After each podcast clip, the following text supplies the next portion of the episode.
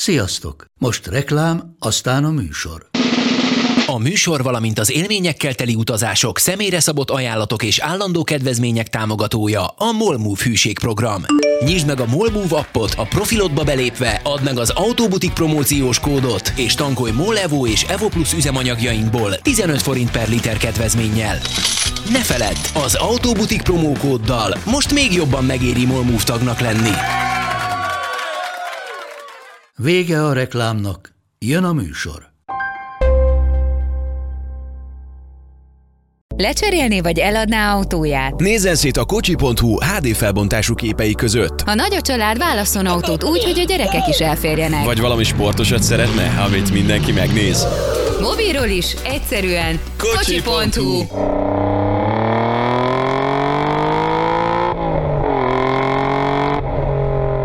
Köszöntöm a hallgatókat és a nézőket. Ez az InStyle Man autós podcastjának, az Autóbutiknak a negyedik adása. A mai egy annyiban rendhagyó rész lesz, hogy magunkkal kezdjük. Több visszajelzés érkezett, hogy picit meséljünk arról, hogy egyrészt miért okoskodunk mi autókról, és uh, hogyan csöppettünk bele ebbe a világba. És itt van velem a stúdióban Draskovics András, Perkó Rudolf, én pedig Zomborác Iván vagyok, és hogyha úgy érzitek, hogy tetszik, amit csinálunk, akkor kövessetek minket Facebookon, olvassátok az instagram.hu-t, iratkozzatok föl a podcastra azon a podcast platformon, amin hallgattok minket, és hogyha támogatni szeretnétek, akkor vásároljátok meg az Instagram-nek a nyomtatott számát, az újságárusoknál megtaláljátok, illetve a nagyobb áruházakban. Bocsánat, hogy belevágok az elején, csak ezt már észrevettem, hogy az elmúlt egy-két évben nagyon jó trend lett, hogy első percben el kell mondani, hogy iratkozz fel, lájkolj, lájkolj, kövess, és nem tudom. És én azt látom, hogy ez, ez onnan érkezik, nem gondolom, hogy te innen vetted feltétlenül, de hogy a Partizánban a Gulyás Marci ezt nagyon bevetten az első percben mindig elmondja, és én azt látom, hogy ez onnan, onnan ered. Fogalmam sincs, hogy ezt miért így csináljuk. Bocsánat, ez, ez egy ilyen hogy itt... olyan viselkedési mint, aminek a, az alapját nem tudom, de hogy mindenki megnyugodjon, a végén is el fogom mondani. Viszont a keretes már... szerkezet jegyében. De hogyha már így magadhoz ragadtad a szót, Andris, akkor kezdjük veled, mint a csapat legfiatalabb tagjával, hogy te hogyan csúsztál rá az autózásra és egyéb szerekre. Magára az autózásra nem tudom, tehát ez a nulladik nap, ott, ott nem volt egy ilyen nagyon konkrét kiinduló pont. Alapvetően tényleg régóta érdekelt, és ahogy a jogosítványhoz közeledtem, akkor, akkor foglalkoztam már nagyon intenzíven ezzel. Totálkárt olvastam, és az összes ilyen platformot, amit lehetett, és ez, ez meg volt abszolút ez az érdeklődés. Mellé most már kicsit több mint öt éve kezdtem egy, egy YouTube csatornát, illetve az egyébként egy olyan YouTube csatorna volt, amit 10x éve csináltam is ilyen saját, nem ját, tehát játékvideókat, de nem abban az értelemben, hogy játszottam számítógépen, vagy ilyesmi, hanem, hanem ilyen szórakozásból készített videókat oda feltöltögettem, és akkor 5 éve januárban, tehát 18 januárjában az akkori saját 1002-es ladámról csináltam egy ilyen nem is tudom, bemutató per teszt per autós anyagot, és az ott valahogy egészen sok emberhez eljutott, arányaiban persze, tehát hogy a nullához képest, és, és így indult a dolog. Te akkor egy 1002-es ladával kezdted az autózást? Nem teljesen, egy Dévótikóval valójában. Ez azért kicsit romantikusabb szerintem, mint egy 1002-es lada. Nagypapámtól örököltem, így családból maradt, és egy 40 ezer kilométeres gyönyörű fehér trikó volt. tökéletes bácsi autóra igen, tetted rá igen, igen, igen, igen, igen. Lehetne ott is. Igen. Hát nem egyébként ez a durva, hogy nem, mert csak 99-es volt az autó. Csak ugye egy hangulatra egy 70-es évekbeli autó e, tudása meg így formára is. E, szóval az volt egyébként a, az első, azzal még futárkodtam, és azt imádtam egyébként, tehát egy kis háromhengeres e, rakéta, de aztán... Te a rakétánál nem nevetted el magad.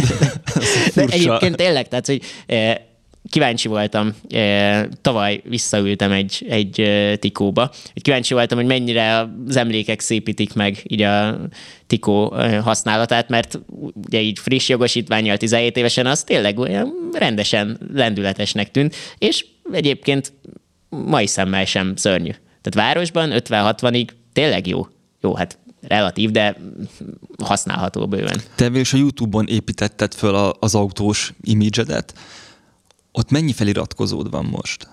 120 pár ezer, nem, nem tudom most hogy nem, nyilván nem nézed naponta, de nem, hogy akkor azok nem, egy van egy jó törzs igen, igen, igen, igen, igen. Bár ma már ez a feliratkozó szám sokkal kevésbé számít szerintem, tehát elérésben nem ez, ami, ami a meghatározó, de, de igen, tehát ott, ott még egyébként pont abban az időszakban kezdtem, amikor sokkal inkább feliratkoztak emberek csatornára, ma szerintem ez, ez sokkal kevésbé jellemző, mert így is kiajálja a YouTube, tehát emiatt ma induló csatornáknál sokkal alacsonyabb ez a szám arányaiban mondjuk az elérésekhez képest, de, de szerencsére ott igen van egy, egy nagyon kedves közönség. És ez tudatos, hogy a többi platformon nem is kezdtél el igazán jelen lenni? Nem, nem igazán nincs, vagy nem volt kapacitásom, és annyira nem is szeretem a, a többi platformot főleg így üzletileg, vagy nem is tudom, tehát hogy azon túl, hogy, hogy mondjuk a saját szórakozásomra pörgetem az Instagramot, vagy ilyesmi, azon túl nem, nem nagyon van ilyen szempontból érdeklődés. Az autózás az szerintem egy boomer hobbi.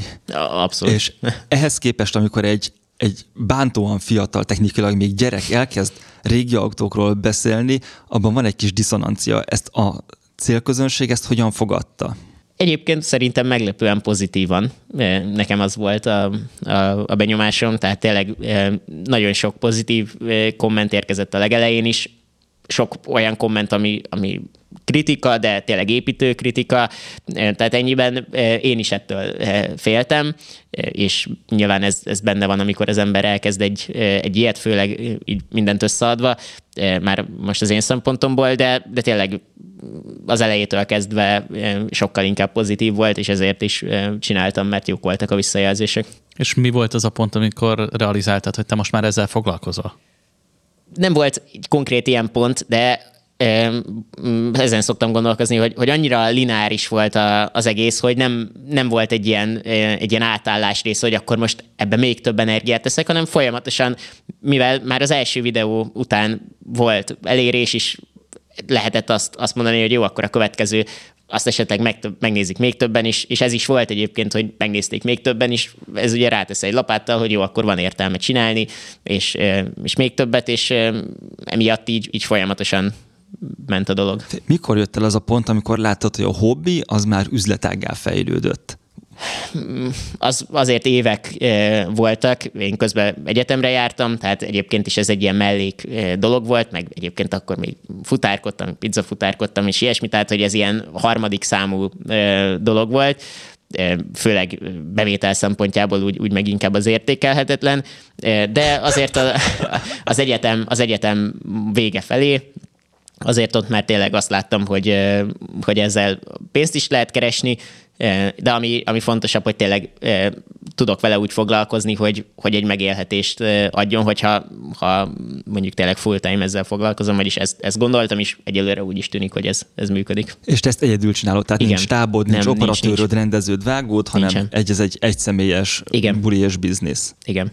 Igen. És egyébként, hogy amikor valaki most meghallja, hogy figyelj, egyetemistaként ez a srác, ez, ez fölépítette ebből egy médiabirodalmat, akkor, és utánad menne, akkor mi lenne, amit tanácsolnál? Ma azért szerintem mindenképpen más, tehát a környezet az ennyiben nagyon különböző.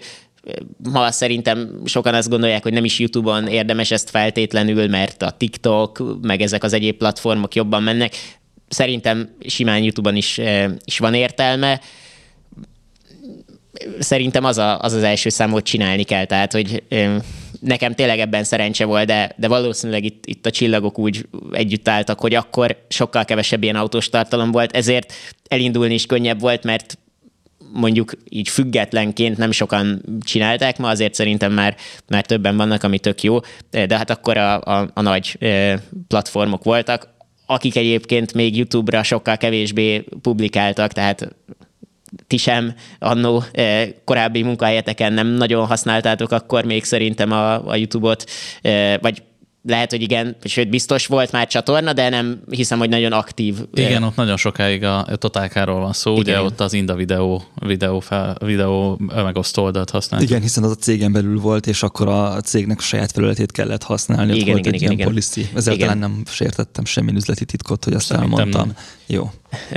De hogy Jó időben kaptad el. Igen, igen, igen. Tehát az, ott- az ott ennyiben egy, egy szerencse volt, de szerintem ma is simán el lehet indulni, csak lehet, hogy egy picit, eh, picit nehezebb az első lökést megkapni, mert, mert nagyobb a, a zaj ennyiben.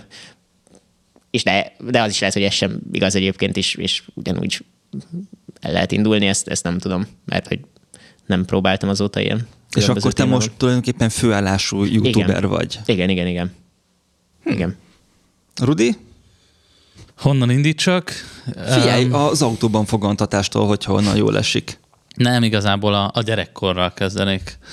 Nehéz gyerekkorom volt. Nem, én, én, voltam az a, az a kisrác, akit mindig az autók érdekelnek. Van egy ilyen élményem, hogy ülünk az autóban, és rám szól a nővérem, hogy beszéljek már valami másról, mint az autókról. Holott a családi környezet az nem volt egy ilyen elvakult autós közeg. Apukám akkor tanult megvezetni, amikor a nővérem született. Anyukám járt általában autóval, szóval ilyen behatások nem voltak. Van szüleimnek két keresztfia, akik úgy elég autósak voltak, és akkor tőlük kaptam gyerekkoromban sok matchboxot, meg mindig néztem, ahogy váltogatják a különböző, akkor számomra tök érdekes autókat egymás után. Ez az autó szeretet, ez megmaradt, de a baráti körben általában én voltam az autós hülye, szóval nem, nem egy nagyon autós baráti köröm volt gimiben sem, és akkor az én pozícióm lett az, hogy akkor én vagyok a sofőr is, és amikor eljutottam oda, hogy autót szeretnék venni, a szüleim próbáltak lebeszélni, hogy nyugodtan vigyem el mindig a családi autót, nincs nekem szükségem saját autóra, de hát akkor már évek óta erre készültem, hogy egyszer nekem is saját autóm legyen, és akkor egy Opel Alcorzát vásároltam, ráadásul egy nyitótetős változatot, 80 ezer forintért, Nem dízel volt. nem, nem, hát egy négy benzin. Tök jó volt abban az értelemben, hogy megadta azt a flash hogy úristen az embernek autója van és szabadság. A fáldák tető az sosem működött rendesen, mert az enyém elektromos volt. Persze szét volt rohadva mindenhol itt-ott lekenegetve. Előttem már többen első autóként azért ezt nagyon szerették, szóval nagy hangszórók voltak benne, mindenféle elektromos kütyük, de olyan szedett-vedett volt az egész. Amikor elvittem eredetiség vizsga után biztosítást kötni, vagy hogy volt, talán előbb biztosítást kötni, már nem is emlékszem, akkor azért kiderült, hogy ez egy ilyen rendes 90-es évekbeli autó, ami kettőből lett házasítva, mondjuk ilyen nagyon szépen, és akkor ez engem egyáltalán nem izgatott, és ez nem volt meg túl sokáig, mert rájöttem, hogy egy nagy autóra lenne szükségem, amiben beférünk sokan a barátokkal, és van egy ilyen közösségi élmény faktora is, és akkor átsúsztam a Volkswagen transporterekre, és ez a fejbeütés, ez azóta is megvan ezek nekem a, a kis szerelmeim. És te mikor kezdtél el autókból pénzt keresni? Nekem ez úgy volt, hogy eh, én az érettségi után a Műszaki Egyetemre mentem a gépészkarra, mert hogy ha már az autók érdekelnek, akkor legyen belőlem egy rendes gépészmérnök, de, de az, az nem volt az én világom tökéletesen, szóval a csavarokkal kellett foglalkozni, meg ilyesmikkel, és én azt gondoltam, hogy én konkrétan autókkal foglalkoznék szívesebben.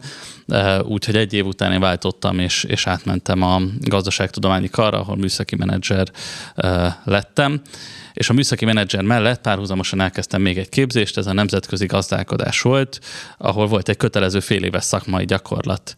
És akkor egyszer meghallottam az égéstérben, hogy a Pista mondja, hogy lehet jönni a Totálkárhoz szakmai gyakorlatra, és akkor írtam neki egy Facebook üzenetet, hogy jönnék, és azt válaszolta, hogy gyere. És Gyere, Csicsi! Va- valami hasonló, igen.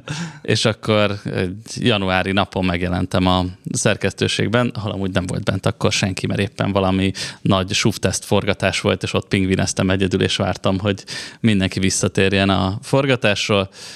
Röviden ott ragadtam, hosszabban pedig az történt, hogy akkor letelt ez a fél éves szakmai gyakorlatom, de utána is bejártam, meg beletanultam a címlapszerkesztésbe, meg írtam a híreket, meg írtam teszteket, és akkor utána a Bende Tibi felajánlotta, hogy maradjak címlapszerkesztőnek, és akkor ott is maradtam, közben elvégeztem a mesterképzést, és amikor azzal végeztem, akkor pedig a cégcsoport elragadott projektmenedzsernek, később pedig marketingvezetőnek, de a szerelem az mindig a, az autók és a, a, a totálkár volt, és akkor később a Karotta visszahívott maga mellé lapigazgatónak, aztán pedig ügyvezetőként folytattam egészen tavaly nyárig a TC-nél.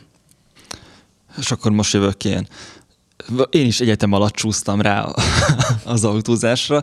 Ez annyiban furcsa, hogy nekem gyerekkoromban, amikor még kicsi voltam, akkor nyilván volt egy ilyen autós fétisem, mint szerintem minden kisgyereknek, és az én apukám egy autóalkatrészkereskedő cégnél dolgozott, és így nyilván autóalkatrészekkel, meg cikkszámokkal volt tele az összes papír otthon, amiatt azért tudod, gyerekként is akkor az autómárkákat felismerni, ez megvolt, akkor érdekelt, és utána valami ez így kikopott az életemből, és, és én akkor kezdtem el szerintem tényleg érdeklődni az autók iránt, mint műszaki tárgyak iránt, amik, amik egyrészt nem csak műszaki paramétereknek felelnek meg, hanem van egy élmény részük, és egy nagyon komplex valamiként rajzolódtak ki, és az akkor volt, amikor így újra elkezdett érdekelni rendesen, amikor, amikor elkezdtem vezetni, tanulni. Tehát addig az egy tök érdektelen dolog volt nekem, és amikor megéreztem azt, hogy milyen ezt irányítani, hogy, hogy ez visszajelzéseket ad, és ahogy elkezdek minél több dolgot megtudni magáról az autóról, meg az autózásról, hogy az egész világról megtudok rengeteg dolgot.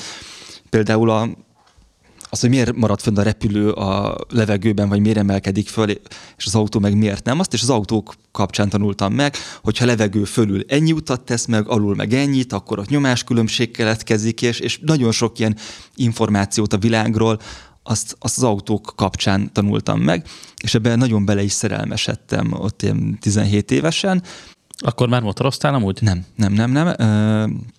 Emént engem a motor az, az úgy csak úgy marginálisan érdekelt, hogy tetszettek, meg jó volt a forma, de úgy nem, nem igazán tudtam őket megkülönböztetni egymástól, meg úgy, úgy az nem mozgatott annyira. És egyetem alatt én egy alapítványnak dolgoztam, ahol videóvágást tanítottunk gyerekeknek, meg ilyen vizuális kultúrát, meg kamerakezelést, meg ilyeneket. És amikor az a munkám az megszűnt, vagy ott, ott valami volt, akkor akkor hirtelen eltűnt egy, egy bevételi forrásom, ami, ami tök lett volna, hogyha van, és az egyetem aulájában kim volt egy, egy cetli, hogy egy autós újság munkatársat keres, és akkor az akkori barátnőm mondta, hogy Iván, félsz, téged amúgy is érdekel, jelentkezz már rá. És akkor olyan cikinek is éreztem, meg az úgy, úgy izgalmas is volt, és akkor jelentkeztem, és utána az újpesti Burger Kingbe találkoztam a, a Farkas Péter nevű emberrel, aki az autolabor.hu-t csinálta, akkor ezt a domaint már szerintem elnyelte az internet sülyeztője, de akkor ez egy ilyen kétfős lap volt, ő csinálta a biznisz részt az egyéb üzletei mellett engem meg tulajdonképpen kiképzett arra, hogy hogy kell oda menni egy sajtótájékoztatóra, hogy kell pontosan odaérni helyekre, hogy kell egy autót elhozni, Na ez, bocsánat, nagyon jó, mert nekem ezt soha senki nem tanította meg, és ezt magamtól kellett, és ez meg is látszott Most az évek, évek alatt. Igen, igen, igen, igen.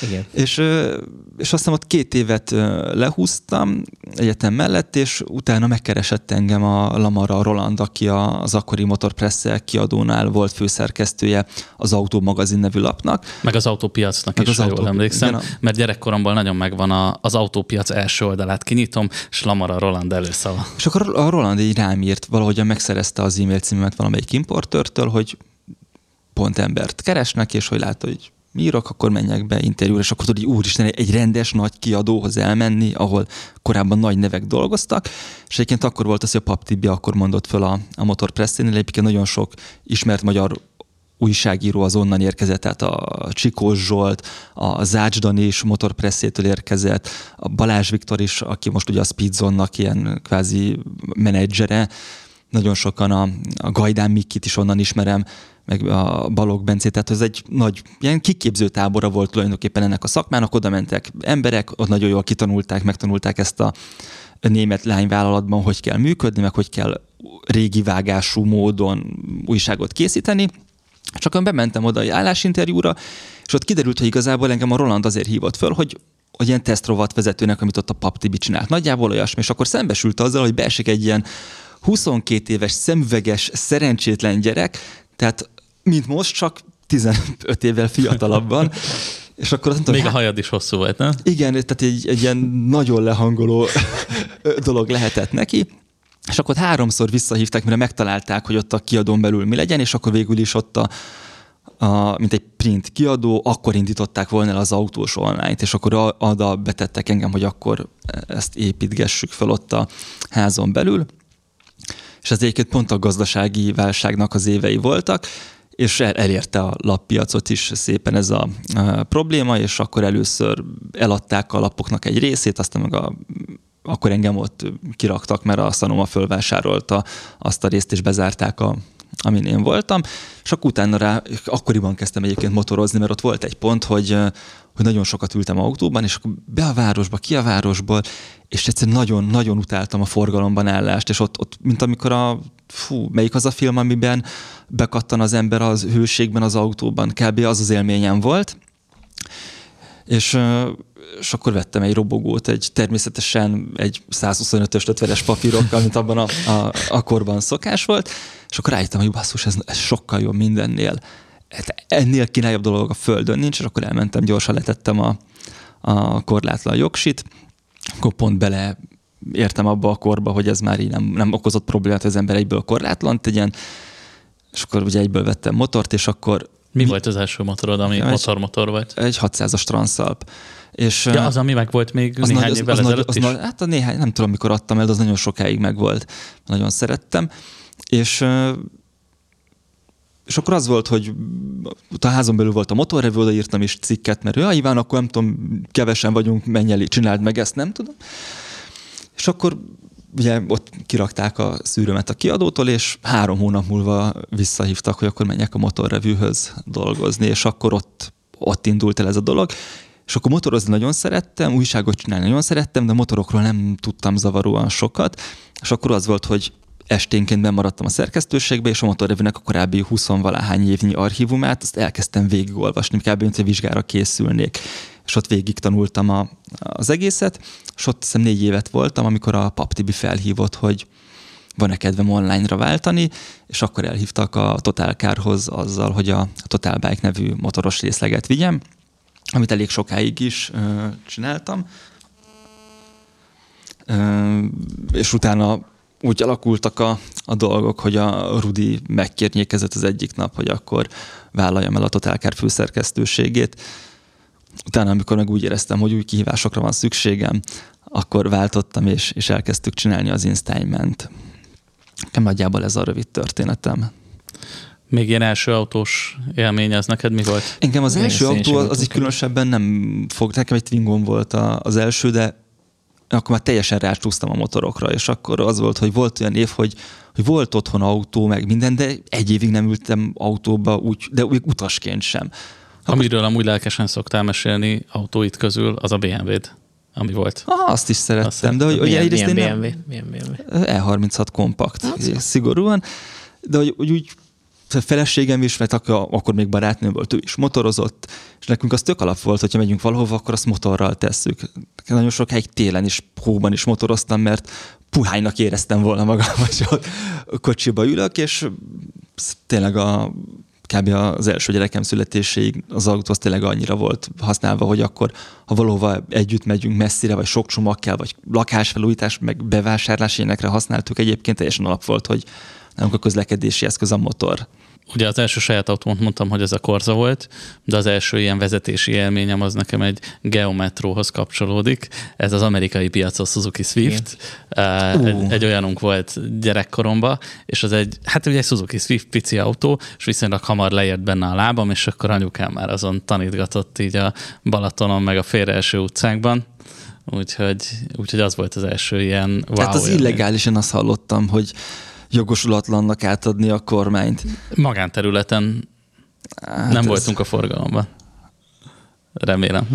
Hát, de bízunk benne, hogy elévül, de én, mint az ügyvéded azt tanácsolom, hogy ilyen kényes és érzékeny dolgokat nem ne osszál meg adásban, ugyanúgy kábítószerrel sem beszélünk telefonon. De egyébként Geo eh, Metro, az, az miért volt nektek? Nekünk azért volt, mert amikor megszülettem, akkor azelőtt a szüleim összetörték, apukám a családi Trabanttal belement egy Szentendrei ház kerítésébe, és akkor utána vettek egy 1002-es Zsigulit ismerőstől, aki éppen eladta. És az 1002-es Zsiguli volt úgy óvodás koromban, és utána vettek 94-ben újonnan egy 1005-ös Zsigulit abból a furcsa kék színből, az nem tudom, megvan a nektek. Nekem egy igen. Ilyen, egy ilyen késői darabot. De milyen az a furcsa kék szín? Hát Opel kéknek is mondják. Ez a strandkorlát kék? Nem. nem. nem. Ilyen türkisz talán, de, Igen. de manapság megint kezd benővé válni ilyen nagyfelnis BMW-ken, de akkoriban olyan kirívó volt a forgalomban, talán f volt még hasonló. Ilyen lap, kicsit ilyen lapos szín egyébként valahogy nem. nem.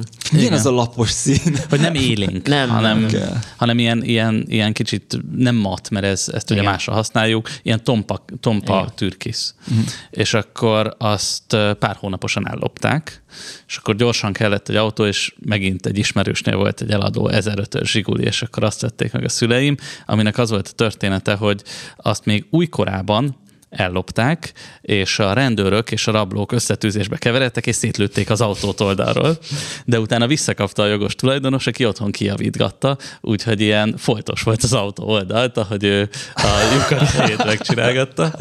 És ez volt, ez volt olyan 96 97-ben, és akkor utána a keresztapáméknak volt egy ilyen geometrójuk, amit ebbe a 94-es hullámba vettek meg, amikor behoztak ebből egy csomót De Magyarországra. várj, ott de valami, ezt nem ott valami iszonyatosan nagy gazemberség volt annak a hátterében. Ott nem az volt, hogy be, hogy be lehetett rá fizetni, Be és csak lehetett az embereknek fizetni. egy része kapta meg Így, végül. Na, én ezt nem tudom, ezt elmeséltek? Igen, az a nem sztori, hogy már itthon bejött ugye a Swift, Igen, igen, azért, nem, azért is kérdeztem, hogy miért egy ilyenetek volt. és ezen a hullámon felbozdulva volt egy, volt egy kereskedő, aki kitalálta, hogy ő Amerikából fog behozni geometrókat, és be lehetett rá fizetni, és hát több embertől vette be a pénzt, mint ahány autó érkezett végül.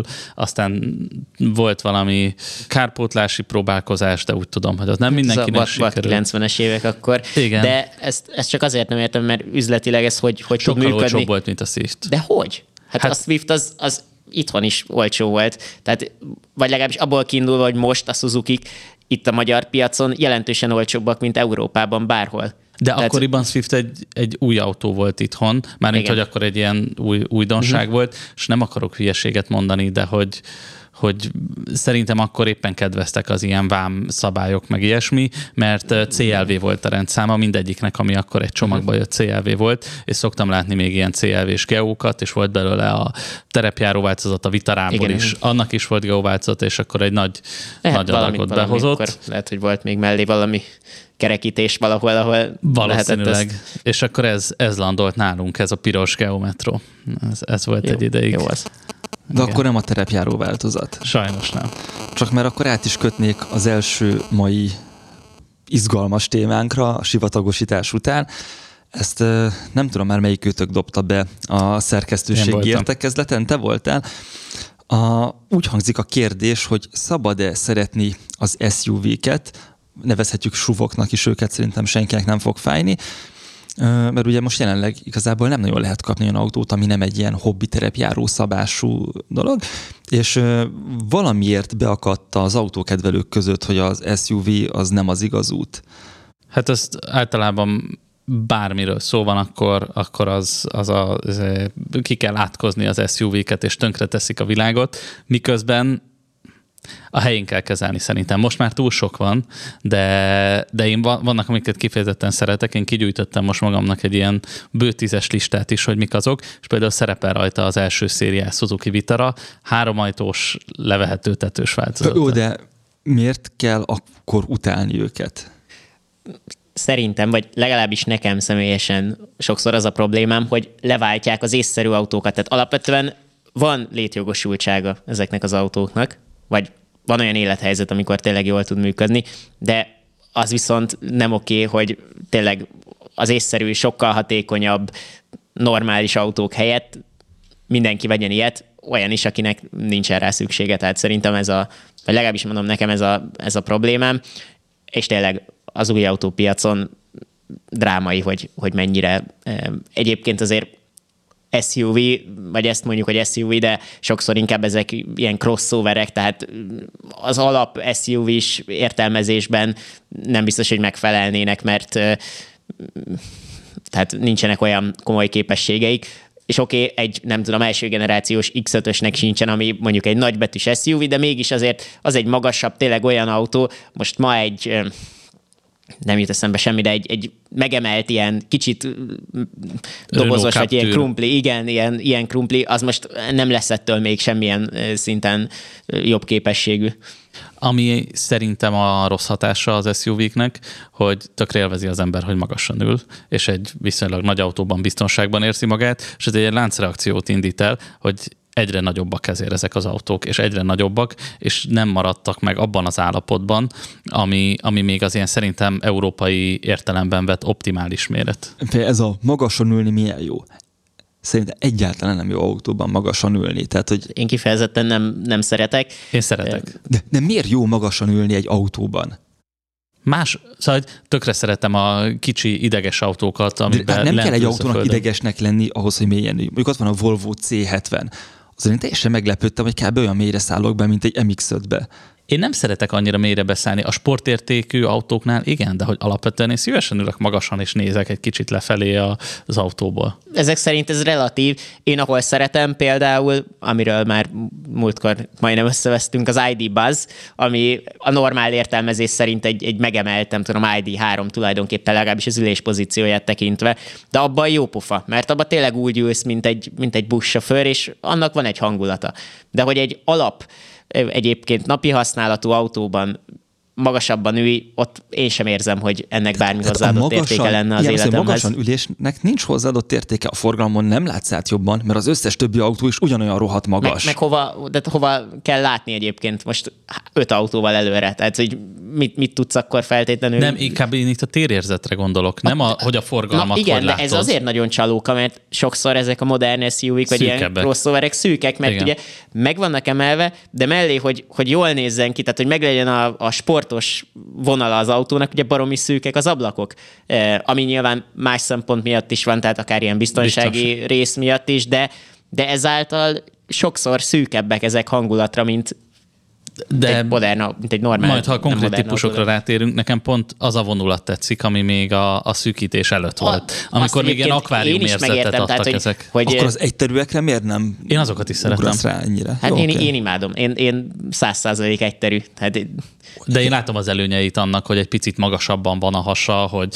Persze, nem, tehát hogy visszatérve az alapkérdésre, de hogy nincs szabad magasabban a hasa.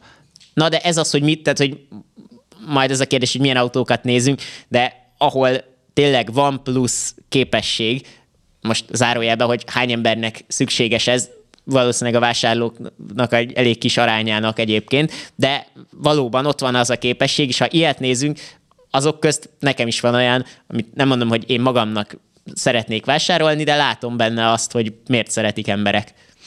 De bocsánat, akkor esetleg a listát. Csapjunk bele. Még, még egy picit elméleteznék, mielőtt rámegyünk a te listádra. Te, ö, egyrészt, hogy szabad-e szeretni, de ez már a kérdés is szerintem hülyeség, Rudi, már megbocsás. Ennek most van a divatja.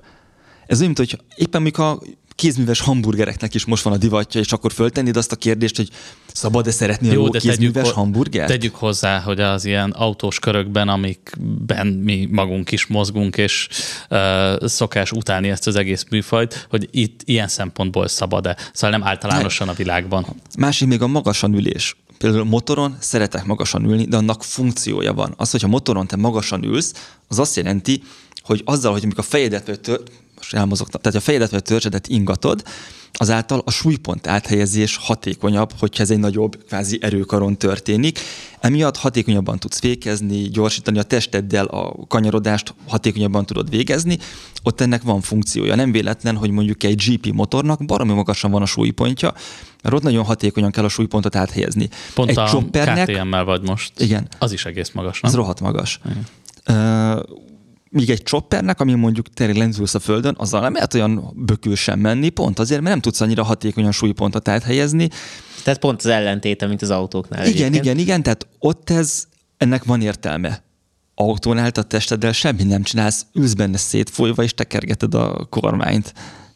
Tehát, hogy, hogy és mellé, mellé egyébként szerintem ezzel a legnagyobb probléma az, hogy egyébként ugye alapvetően arra következtethetne az ember, hogy magasabban ül, nagyobb a rugóút, kényelmesebb az autó, csak ezzel szemben, mivel sportosaknak is kell lennie peres ezeknek az autóknak, peres gumi, nagy felni, feszes futómű, hogy ne billegjen, és ezáltal konkrétan a létező legrosszabb élményt tudják nyújtani ezek az autók így normál közlekedésben. Hát, hogy kint te szóba a crossovereket, ami nekem mindig egy ilyen nagyon sedi műfaj, hiszen ki mit ért alatta, De hogy a crossover az én olvasatomban az egy megemelt kombi. Tehát az én crossover Igen, ma már nem, ma már képem nem hiszem, hogy ezt értjük alatt, de egyébként igen. Az a Subaru Outback, az Outback vagy a Volvo XC, nem, XC70. 70, bocsánat, már úgy igen. XC70-es, igen. igen, igen, igen. amik megmaradtak egy kombinak, csak egy picit megemelték, és azok egyébként kényelmesebbek is. Azt teljesen Elmennek látom én is. mindenhol. Tehát, hogy annak látom a húzását, de ezek is eltűntek. Persze, persze. A, abszolút, tehát én is azt gondolom, hogy azoknak volt értelme, de ma a crossover az a megemelt Renault Clio, a Captur, Captur, a igen. megemelt Golf, a Térok, meg Így ilyesmi. van, igen. Aminek tényleg nincs, tehát egyszerűen Vagy nincs például a értelme. Nissannál már nincs is mit megemelni, hanem Nincs. csak Qashqai van. Igen. Meg, meg Juke. Szóval, Igen, hogy ott eltűnt igen. alól a személyautó változat.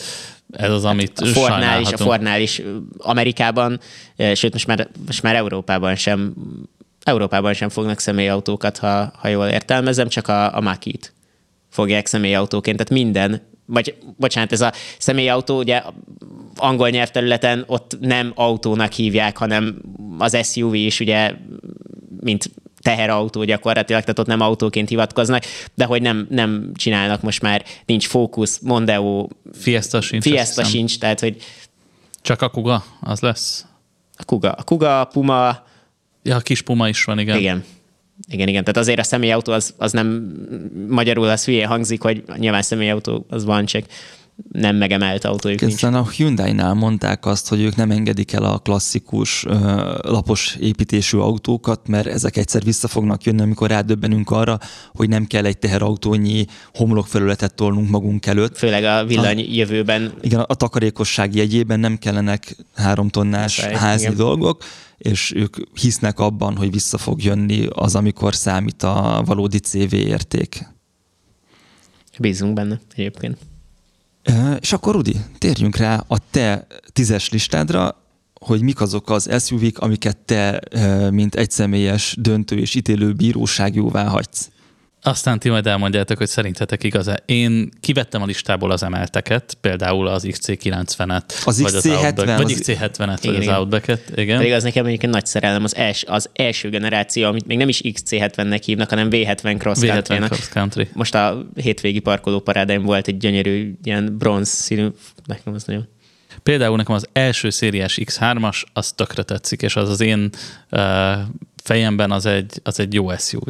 A hallgatók kedvéért elárulom, hogy a Rudi talán egy hónapja elkezdett azt susnyorogni a fülembe, hogy fél nekem igazából egy első generációs X3 kéne, mert azzal az érvelés tudok a fűre parkolni. Legálisan, igen. De nem, ha egy, egy kis hasmagasság nekem hiányzik a V70-ből, az, az jó lenne, meg, meg nem tudom, valahogy megtetszett a, a dízel is, úgy érzem, hogy az a, az én felhasználásomban optimális lenne, úgyhogy igen, ezeket nézegettem, illetve a másik, ami szintén rajta van a listámon, és Andrissal a múltkor beszélgettünk róla, az a Subaru Forester, de már az a generáció, amiből volt a diesel boxer. Ennek kapcsán bementem a Szépföldi úti Subaru szervizbe megkérdezni, hogy szabad-e ilyet venni, mert ugye Megtippelhetem, hogy mit mondtak? megtippelheted, de cizálált válasz volt. Oké, okay.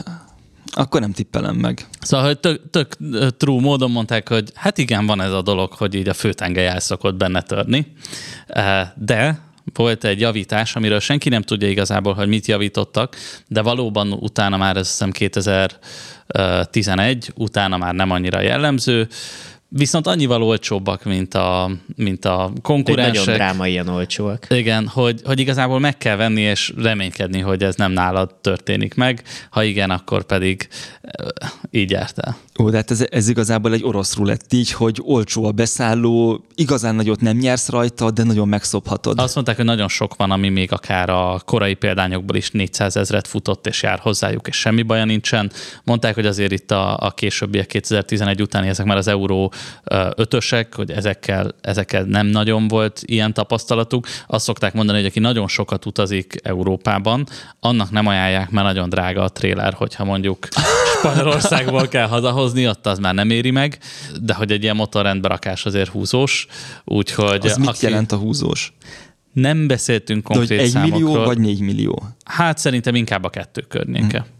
De gondolom ezt szervize is válogatja. Mert gondolom a bontott motor is ugyanez. hogy Bontott motor azt mondták, hogy azzal, azzal nem ugyanez érdemes a próbálkozni, mert Játék. igen, viszont nagyon biztattak, mert mondták, hogy amúgy meg egy, egy tök jól összerakott autó, más baja nem szokott lenni. Rudi, Rudi, Rudi, Rudi, figyelj, egy szerviz biztat téged, mint potenciális ügyfelet, hogy vedd meg a világ szarját, és te azt mondod, hogy "Hm, ezek segíteni akarnak, nem, azt látták nem, benned, hogy ott egy... voltak. Jó, nem, egyébként ö, én azt látom ebben, hogy tényleg annyira olcsóak, tehát ilyen egy-másfél millió forint közt lehet Ezek már. az Euro 5-ös szebb darabok, ezek mondjuk két és Jó, fél. igen, igen, de az is ahhoz képest, hogy egy tök jó utazó autó tud lenni, ez nem egy drámai összeg. Lehet mondani, hogy bele lehet árazni ezt, hogy, hogy megcsinálja az ember, csak igen, tehát ez, mellé nekem az idő az, ami nem, nem tetszene ebben, hogy, hogy akkor kiesik, akkor megoldani. De Jó, péld- lehet, hogy ennyire nem drámai a dolog, tehát nem, nem két hét alatt fog De én erre azt mondom, hogy csak- valójában arról hallunk, amelyik tönkre megy, és egy Nyilván. csomóról meg nem hallunk, ami meg tök jól üzemel. Nekem a saját autóm is ilyen, hogy amikor meghallja valaki, hogy ez a két literes szívó benzines Ford motoros V70, ú, hát azok mind eltörik a gyűrűt, és izé fogyasztják az olajat. Beszéltem több Fordossal, és mondták, hogy hát a 2006-os és utáni az már jellemzően nem, mert hogy ott volt egy javítás a, a gyűrűben is, és a miénkben is most ez 300 ezer, és hát még nem szólt neki senki, hogy el kéne törni a gyűrűket. Szóval a, a jó példák azok kevésbé mennek nagyot, mint a, a rosszak. Viszont ami még érdekes ennél a dieselboxernél, hogy mind autópályán törik el a főtengelyét, azt mondták. Szóval nem terhelésváltásnál, hanem mondjuk fix tempomat 125-tel mész, és egyszer csak csat. De te erre akarod használni egyébként. Ez a baj, igen. De... Mi a következő tétel? Következő tétel az első szériás Nissan X-Trail. Én ilyet nagyon nézegettem, mert újként ezeket nagyon szerettem, és több is volt a környezetemben, többel ültem is, meg, meg vezettem is. Viszont amikor elkezdtem konkrét példányokat nézni öt évvel ezelőtt, akkor egyrészt ezek elkezdtek már fáradni, és, és nem olyan szépen fáradnak. Másrészt meg nem létezik belőle jó motor, mert uh, Renault dízelekkel van. ezek még nem Renault dízelekkel két literes vannak. nincs ebből? Két literes DC? van, ja, van már két, nem, van még 1.9 DCI. Igen, nem, hát- bocsánat, azt két liternek hívták itt? Hát volt egy, hát a Renault-nál volt egy 9 DC, meg két liter DC, a két liter DC az Nissan e, motor. Tehát az, az egy... Az Ebben egy volt a két liter DI, ami klasszikus Nissan motor. Az, az, amit szerintem két literes DC-nek hív a Renault. Na de, igen, hogy- de én ezekkel nem vagyok annyit Az, képbe. ez, ez egy problémás motor, és utána jött bele egy DCI, ami még a, a még problémás DCI, és a második generációba jött az x be a, az, amit mindenki dicsér, hogy az tök jó. Illetve a benzinmotorjai pedig ezek a, ezek a nagyon finom benzinmotorok, ezek, ezek hajlamosak arra, hogy a, a gyűrűt törik. Két literes is, a 2.5-ös is, ugyanebből van a primérában az 1.8-as is, szóval ezt, ezt bele kell kalkulálni. Sajnos ez a Renault Nissan házasság idejében jött be, és akkor a hosszú olajcsereperiódus volt kiírva. A, állítólag Japánban sokkal rövidebb olajcsereperiódusokat írtak ki erre, Európában nem, és ez, ez ilyen 140 ezer körül szereti. Főként az olaj kapcsán ugye a motoroknál tudom, hogy a japán gyártók azok máig elég rövid olajcsereperiódust adnak meg a motorkerékpárjaikra, és akkor megkérdeztem egyszer egy ezzel foglalkozó mérnököt, hogy ez miért van így, és mondta, hogy itt igazából annyi a mögött a dolog, hogy az európai gyártók ők általában specifikálják, hogy milyen az a pontosan az olaj, és ők kiszámolják, hogy nekik van egy gyárilag ajánlott, és akkor ahhoz adnak meg egy csereintervallumot, ami mondjuk 12 ezer kilométer. A, és általában együtt is működnek különböző olajcégekkel, tehát mint a BMW az sokáig a Castrollal volt összenőve, a, a KTM az a Motorex-el, nagyon sokan a Motullal, és akkor ez úgy szépen be is volt állva. Míg a japán gyártók, ők állítólag úgy specifikálnak, ezt csak motorkerékpárra tudom biztosan, hogy 10V40, abból tényleg a, a szivacsból belecsavarhatod bármelyik, azzal el fogja menni azt a három vagy hat ezeret, ami a szervizintervallum, tehát ők a legrosszabb forgatókönyvre adják meg az olajcsere intervallumot, sőt a japánok azt is megcsinálják, hogy azt írják a szervizkönyvbe, hogy 6 ezerenként olajcsere, és 12 ezerenként csak szűrő, tehát akkor kell csak Aha. szűrőt. Mert ott, és ez igazából azt jelenti, hogy alapvetően egy jó olajjal, ami tényleg nem a legalja, nem egy, egy amiről, csak ugye az olajról nem lehet tudni, hogy az most mi valójában, de hogy ott elméletben akár simán lehetne az, hogy 12 ezerenként cseréled, mert mert a legrosszabb forgatókönyvre van az a 6000, ehhez képest egyébként személy nem egy rossz trend, hogy itthon mindig cserélnek a szervizekben szűrőt is ilyenkor, már mint ahol nem átverik az ügyfelet, amely rendes szervizon, azt mondják, hogy figyelj, a szűrő az 2000 forint, itt a végén úgyis itt hagysz egy százast, lecseréljük a szűrőt, nem azon fog múlni, legyen biztosan jó. És nálunk egyébként ez az általános hozzáállás, ami, amikor azt gondolja mindenki, hogy itthon milyen szörnyű a járműkultúra, azért ö, itt, itt pozitív irányban bírálják fölül a japán mérnöknek a döntését. A következő versenyző, ami már említett Vitara Cabrio, az nekem nagyon tetszik. Az annyira 90-es évek. Hogy... Jó pofa egyébként tényleg.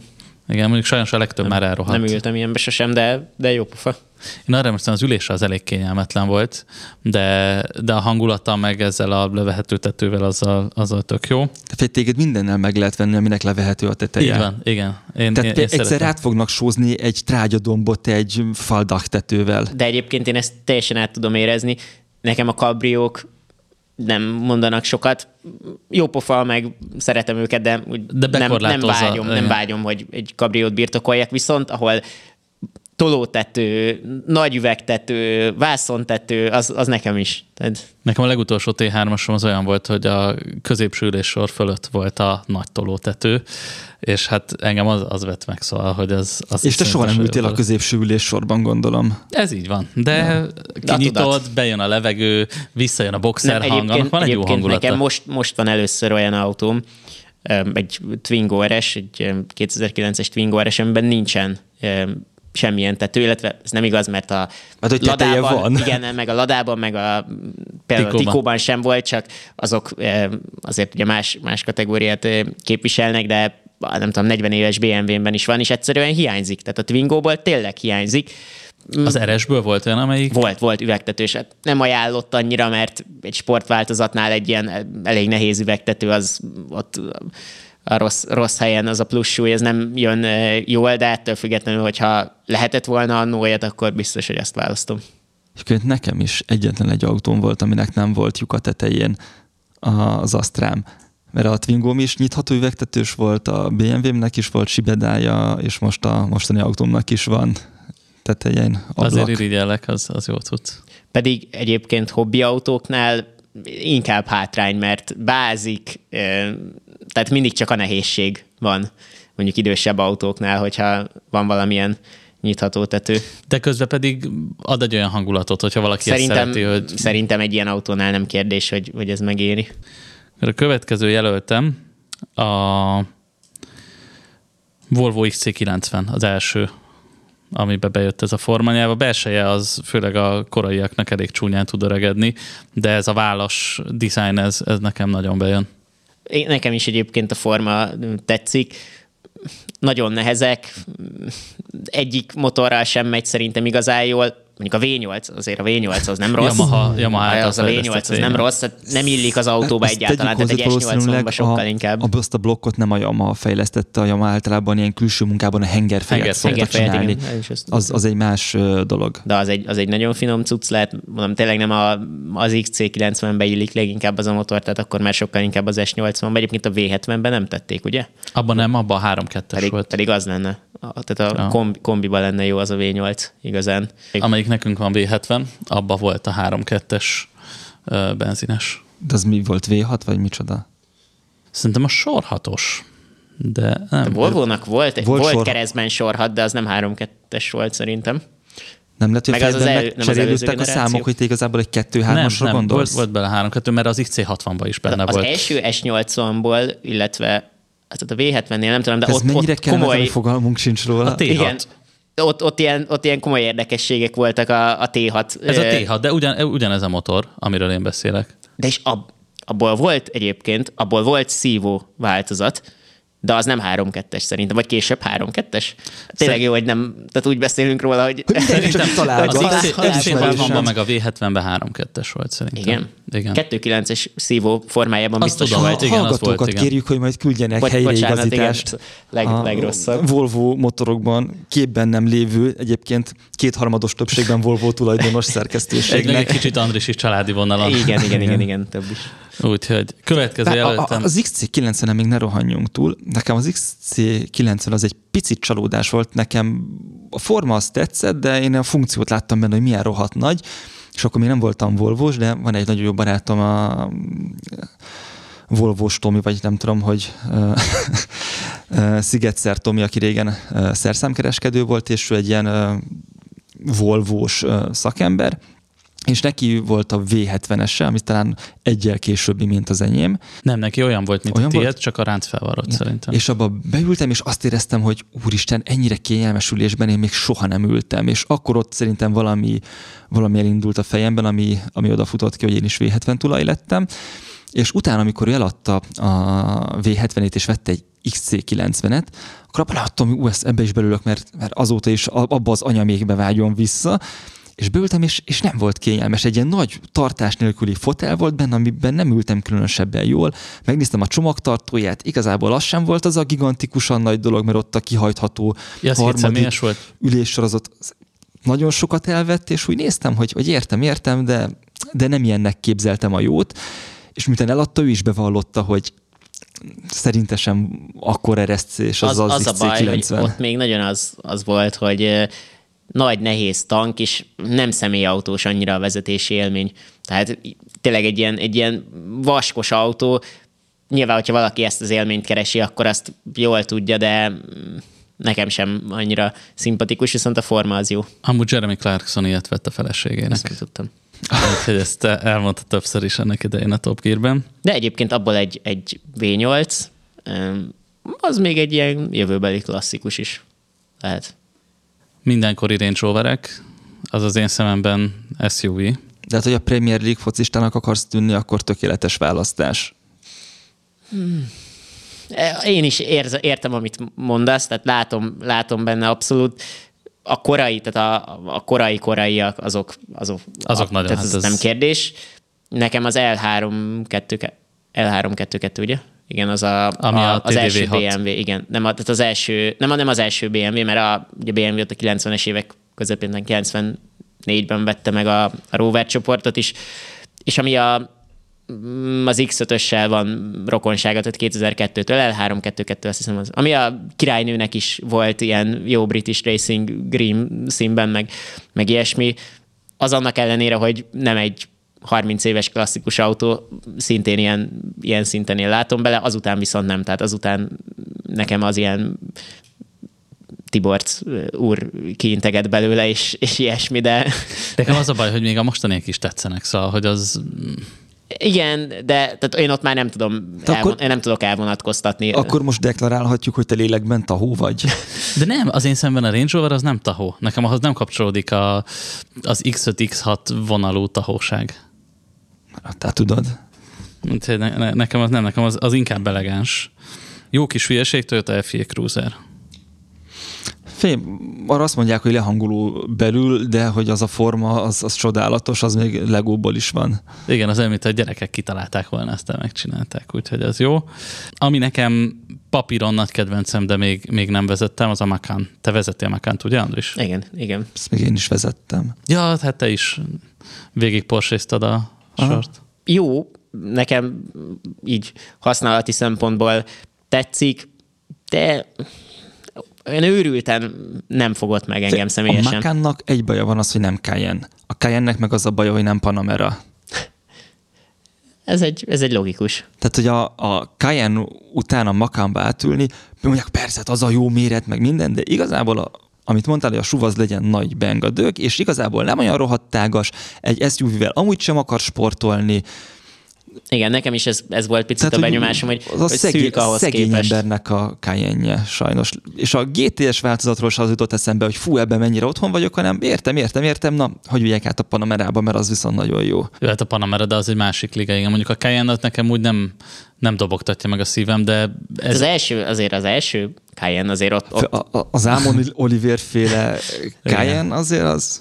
Abban jó, de hogy nem vágyom rá, hogy birtokoljak egyetem még egy Makára, azt mondom, hogy az olyan jó lehet a hétköznapokban is. Meg, meg... Igen, nekem, nekem picit az ezzel a, a problémám, hogy ami olyan változat, amit igazán jó vezetni, tehát mondjuk egy GTS, vagy egy ilyen kicsit sportosabb változat, ugye volt belőle dízel is például, Igen. ami egyébként amúgy a legészszerűbb választás, mert utazóautóként tök jó egy ilyen, de hogy ami olyan, amit jó is vezetni, az meg már szerintem a hétköznapokra nem feleslegesen jó. feszes, sokat fogyaszt, nem arra Tudod, való. kivezetett Magyarországról másodikként dízel cayenne Nem.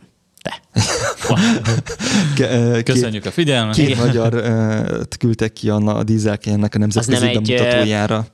Szerintem a, a Csikósnak volt egy cikk, nem a Csikós volt még ott? Nem, a Dombóvári Misi Tényleg? volt kint. Akkor Ketten repültünk ki Stuttgartba, és uh, figyelj, ez egy semmi extrát nem nyújtott, tehát egy Volkswagen Hmm. V6-os dízellel, amiről aztán ki is derült, hogy nem is az örök életnek gyártották, az ott valószínűleg egy, egy baklövés volt, amit azóta Ami, beláttak. ami ezzel kapcsolatban tök érdekes, nekem pont most fog kijönni egy anyagom ezzel kapcsolatban.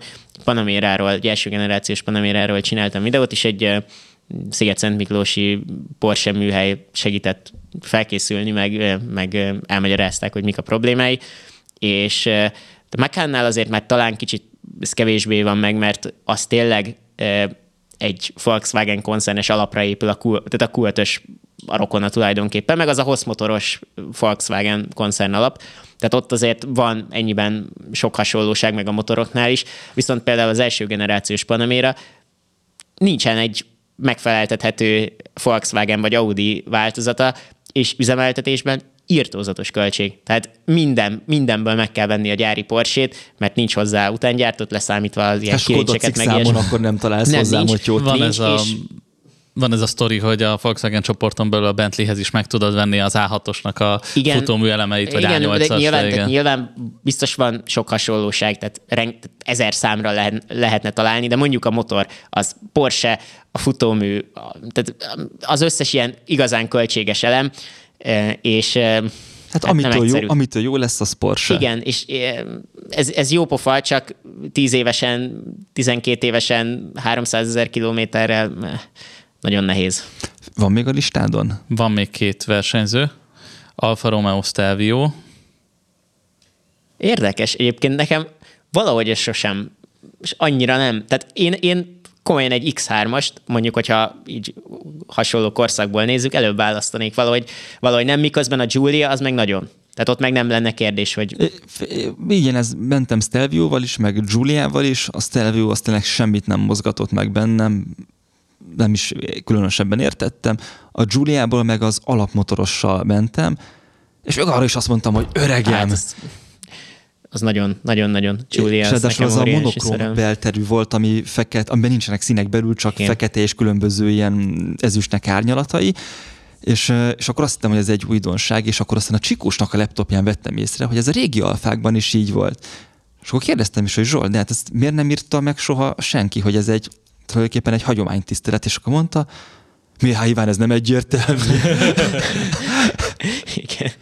Igen, igen, igen. igen. Mercedes GLK az első, ami a, amit a Sex és New Yorkban mutattak be, általában fehér színű, és kicsit, kicsit baltával faragták.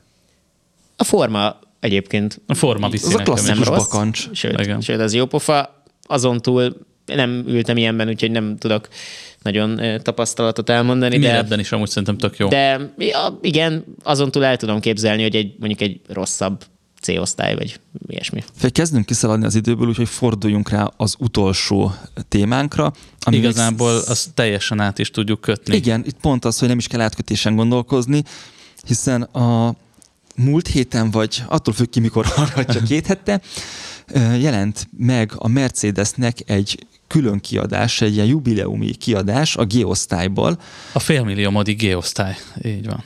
aminek az az extrája, hogy olyan, mint amilyennek a G-osztályt eredendően teremtették.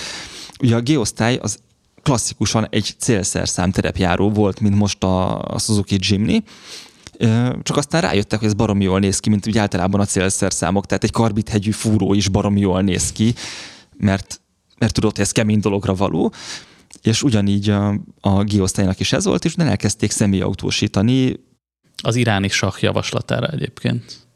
És azóta tudjuk is, hogy a G-osztályból az AMG változatból többet adnak el, mint az összes többiből, tehát elvesztette eredeti funkcióját, elvesztette terepjáró jellegét. Jellegét. És például egy időben azt hittem, hogy engem a Habony Árpád követ, aki, aki a Lexus után egyébként G-osztályra váltott, Igen. talán egy Brabus optikásra, mert akkor Csak optika. Szerintem, hát szerintem az optika volt, ott a motor nem volt megcsinálva, de hogy a kipufogó Amúgy ott volt úgy, úgy is szépen. kép, képzelném el, hogy kívülről meg legyen, de amúgy nem. Igen, és, És akkor, mert csomószor ott mentem az utcán, és jött mögöttem. És nagyon hetente legalább egyszer azt láttam, hogy ott volálkodik körülöttem, és és gyanakodtam, hogy itt, itt valami gyanús lesz, meg sokszor ott láttam a munkahelyem előtt parkolni az autót, aztán rájöttem, hogy igazából csak ugyanabban az utcában lakik, ahol én akkor dolgoztam. De ahol most van a szerkesztőségünk, ott is áll az udvarban mindig egy G500. De ott valami cégnek a tulajdonosai állítanak ki ott mindig egy ilyen merci szalon jellegű dolgot a parkolóban. Ö, igen, de ott, ott pont azért a pont azért ez a G500, aki az ingatlan, amit, amiben vagyunk mi is. Ah. Úgyhogy múltkor nagyon előzékenyen kiengedett a parkolóból, és én még bámultam a, az autót, és le is voltam fagyva egy pillanatra, hogy úristen. Ugye itt az a kérdés, hogy SUV-nek tekintjük-e a, a G-osztályt, szerintem az újat azt már, már igen. Szóval, hogy az már, ami 2022-ben jött ki, az már ugye ugyanúgy néz ki. 22-ben jött 21-ben? Nem, nem 20-ban. Vagy, tehát, hogy nekem az már egy ilyen két-három éves hát, modell. Szerintem, Szerintem akkor 21-ben. 21 vagy 20, igen. Ak- akkor, akkor 21. Szerintem. Ugye Tehát ez 20. már ugyanúgy néz ki, mint a korábbi, de ez egy teljesen új autó. Tehát, hogy már nem egy alvázas, merevtengelyes terepjáró, hanem egy önhordó karosszériás. Nem. Nem? Nem. Nem. Csak minden Alvázas merevtengelyes. Ugyanaz, de... csak mindent újra terveztek. Nem a régit pofozták tovább, amit 40 évig csináltak. Igen. Igen. De és ezért el is vesztette a terepjáró jellegét? Nem, csak itt már tényleg azért a kényelmi hmm. része a nagyobb hangsúlyt kapott, de egyébként igaz, hogy hogyha így nézzük, akkor, akkor nem. Tehát így még mindig egy, megvan egy a három diffizár. Igen.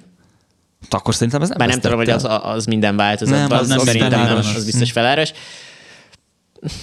Igen. Ugye ezt eredendően a, a gét azt a puhal fejlesztették katonai célokra, és akkor ott a, a 90-es évek környékén terjedt el a, a civilek között főleg. Az a legenda, hogy azért, mert ebben érezték magukat biztonságban olyan emberek, akik biztonságban akarták magukat érezni, mert hiába töröd össze előre a hátulról, olyanok a túlnyúlásai, meg a, a, az oldalirányú védelme, hogy, hogy nem lesz benne bajod. Úgyhogy ezt többen ki is próbálták akkoriban. Nekem az van meg, hogy a G-osztályban ugye az újjal nincs tapasztalatom, de hogy ez egy nagyon szűk autó, és nagyon nem praktikus. Tehát azzal, hogy beltérben nem volt egy olyan hely, ahol egy telefont lehet rakni. Tehát nem volt egy olyan zseb, pohártartó, semmi. Tehát így figyelmen kívül hagyták azt, hogy azt emberek az autóban élni is szoktak valamennyire mert célszerszám volt nyilván a... Igen, hát ez a különbség az új, újnál azért szerintem, hogy ott, ott tényleg tudták, hogy kik fogják vásárolni, és úgy lett fejlesztve.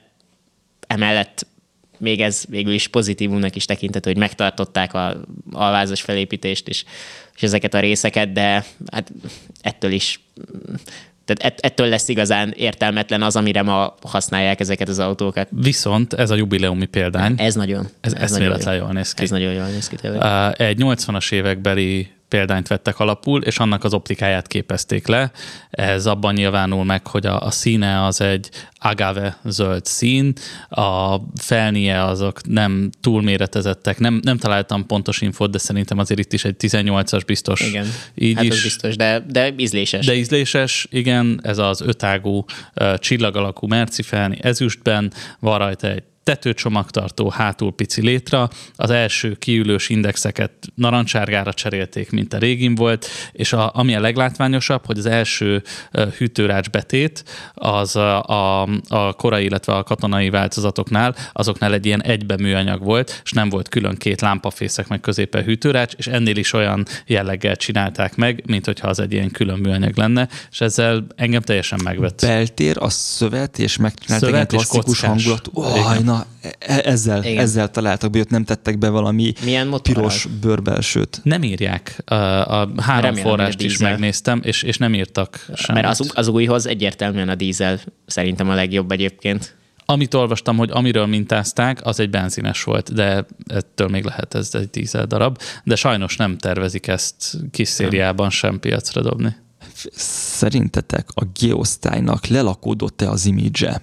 Is is bizonyos értelemben lelakódott, másrésztről viszont a, az ilyen klasszikus autóvonalon pedig emelkedik fölfelé. Szóval egy ilyen 95 6 7-es G-osztály, ami még nem ez a csili AMG-s kinézetű, annak már szerintem veterán szempontból is van image amíg a nagyfelnis AMG az meg mm. hát lelakódott. Hát mi mondhatjuk azt, hogy lelakódott, de máshonnan nézve mm. pedig nem igen, lakódott le. Ez a, igen. Tehát, hogy a, ezen gondolkoztam, hogy tudok-e más uh, iparágakkal párhuzamot a G-osztályra, és a G-osztály az a Rolex.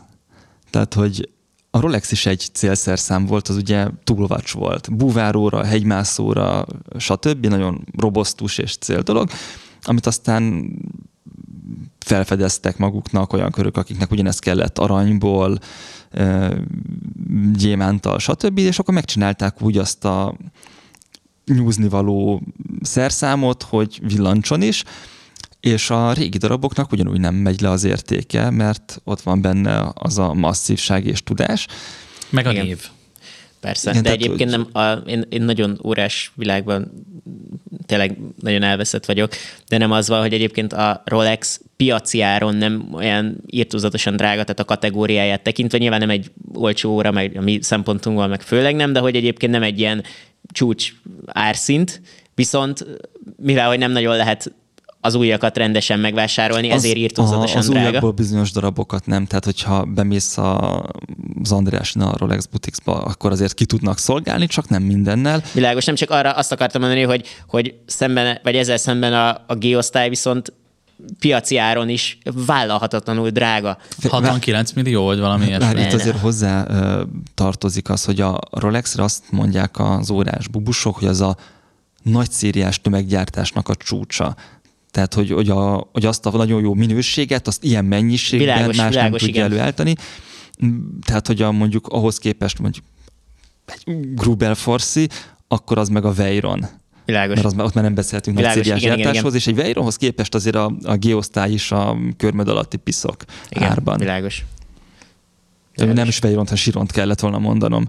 Igen. De hogy igen, igen, ez igen, a... értem, értem, értem. értem. Akkor, nem pontos akkor az analógia, illetve az, hogy nem, és pont amiatt, hogy, hogy nagyon messzire nyúlik vissza ez a forma, és az elsők már klasszikussá értek, meg veteránná, és nagyjából ugyanazt kapod meg újként, ezáltal a lelakódás is elkerült. Például ott volt a W140, amit amit egy időben lelaktak, és mivel nem volt olyan múltja, ezért az ott úgy elkopott, és akkor ott, ott eltelt az a nem, lassan 30 év, ami lemosta róla azt a sok előítéletet, és újra elkezdett veterán értéke lenni, és most eléggé szalad is föl a szép W140-ek ára. Igen. Még a, a G-hez ilyen érdekesség, hogy a Chris Harris vásárolt az újból egyet. Mert azt dízelt. Mond, egy dízelt, igen, azt mondta, hogy ez az egyetlen SUV, amit ő tud szeretni. Igen. Ugye Nagyon ő... fontos, hogy nem az AMG, tehát hogy csak ne, csak ne az AMG, mert az, az tényleg, tehát annál, annál nem nagyon van szörnyű. még búcsúzónak egy jó sztori az AMG G-osztályról, abban ugye beletették a nagy állat, nem tudom hány lóerőre felhúzott blokkot a G55 AMG-be, meg nem tudom, 63. Még, meg volt Aha. 63 is. Meg és, 12 is volt belőle. És annak az is a, van? 65 van. Ah, és annak a váltójáról mondják azt, hogy hogy nem nagyon sokat bír, hogy talán százezer vagy nem tudom hány kilométer után az az automata váltó ott beadja a kulcsot, mert azt a nyomatékot nem bírja elviselni, és addigra már ezek kifutnak a garancia időből. És akkor általában azt szokták a tulajdonosok csinálni, hogy nem veszik meg a gyári új hozzáfejlesztett váltót, mert az iszonyatosan drága, ott már nem rentábilis a, a kopó alkatrész cseréje, és olyankor valamelyik korábbi régi Mercinek a váltóját szokták betenni, amit tudom én, 5-6 évvel ezelőtt még egész olcsón lehetett bontókból turni, hiszen az eredeti helyén az nem ment tönkre. Kicsavarozták az AMG váltót, bedobták helyére a másikat, az oké, az csak 20-25 ezer kilométert bír, de még mindig olcsóbb volt 20-25 ezerenként azt így kidobálni és berakhatni alá az ujjat, mint egyszer megvenni képzelni, a hozzáméretezett, de 100-120 ezer kilométert kibíró AMG váltót. Itt még a, a váltóról nekem az a sztori jutott eszembe, hogy volt egy visszahívás a, a Gamercire, mert kiderült, hogy nincsen limiter tolatásnál a váltóban, és 60-nal tudott tolatni a megfelelő motorral. De az egy jó pillanat lehetett, amikor erre rájöttek, hogy így úristen, 60-nal tolatunk. Nagyon szépen köszönjük a figyelmet. Ez volt az Autobutik podcast járművekről és életről. Kövessetek minket Facebookon, az Instagram Hungary oldalt kövessétek be, és ott értesültök az újdonságokról. Kövessetek minket YouTube-on, iratkozzatok fel azon a podcast alkalmazáson ránk, amiből éppen ezt hallgatjátok, és még egyszer, hogy támogatni szeretnétek minket, akkor keressétek az Instagram újságot, amiben egyébként vannak autók, órák, érdekes interjúk és jó sztorik az adott témának, szerintem a legjobb szerzőivel, és találkozunk két hét múlva. Sziasztok! Sziasztok! Sziasztok! Kocsi.hu. Autós apró hirdetések gyorsan, igényesen. A műsor a Béton partnere.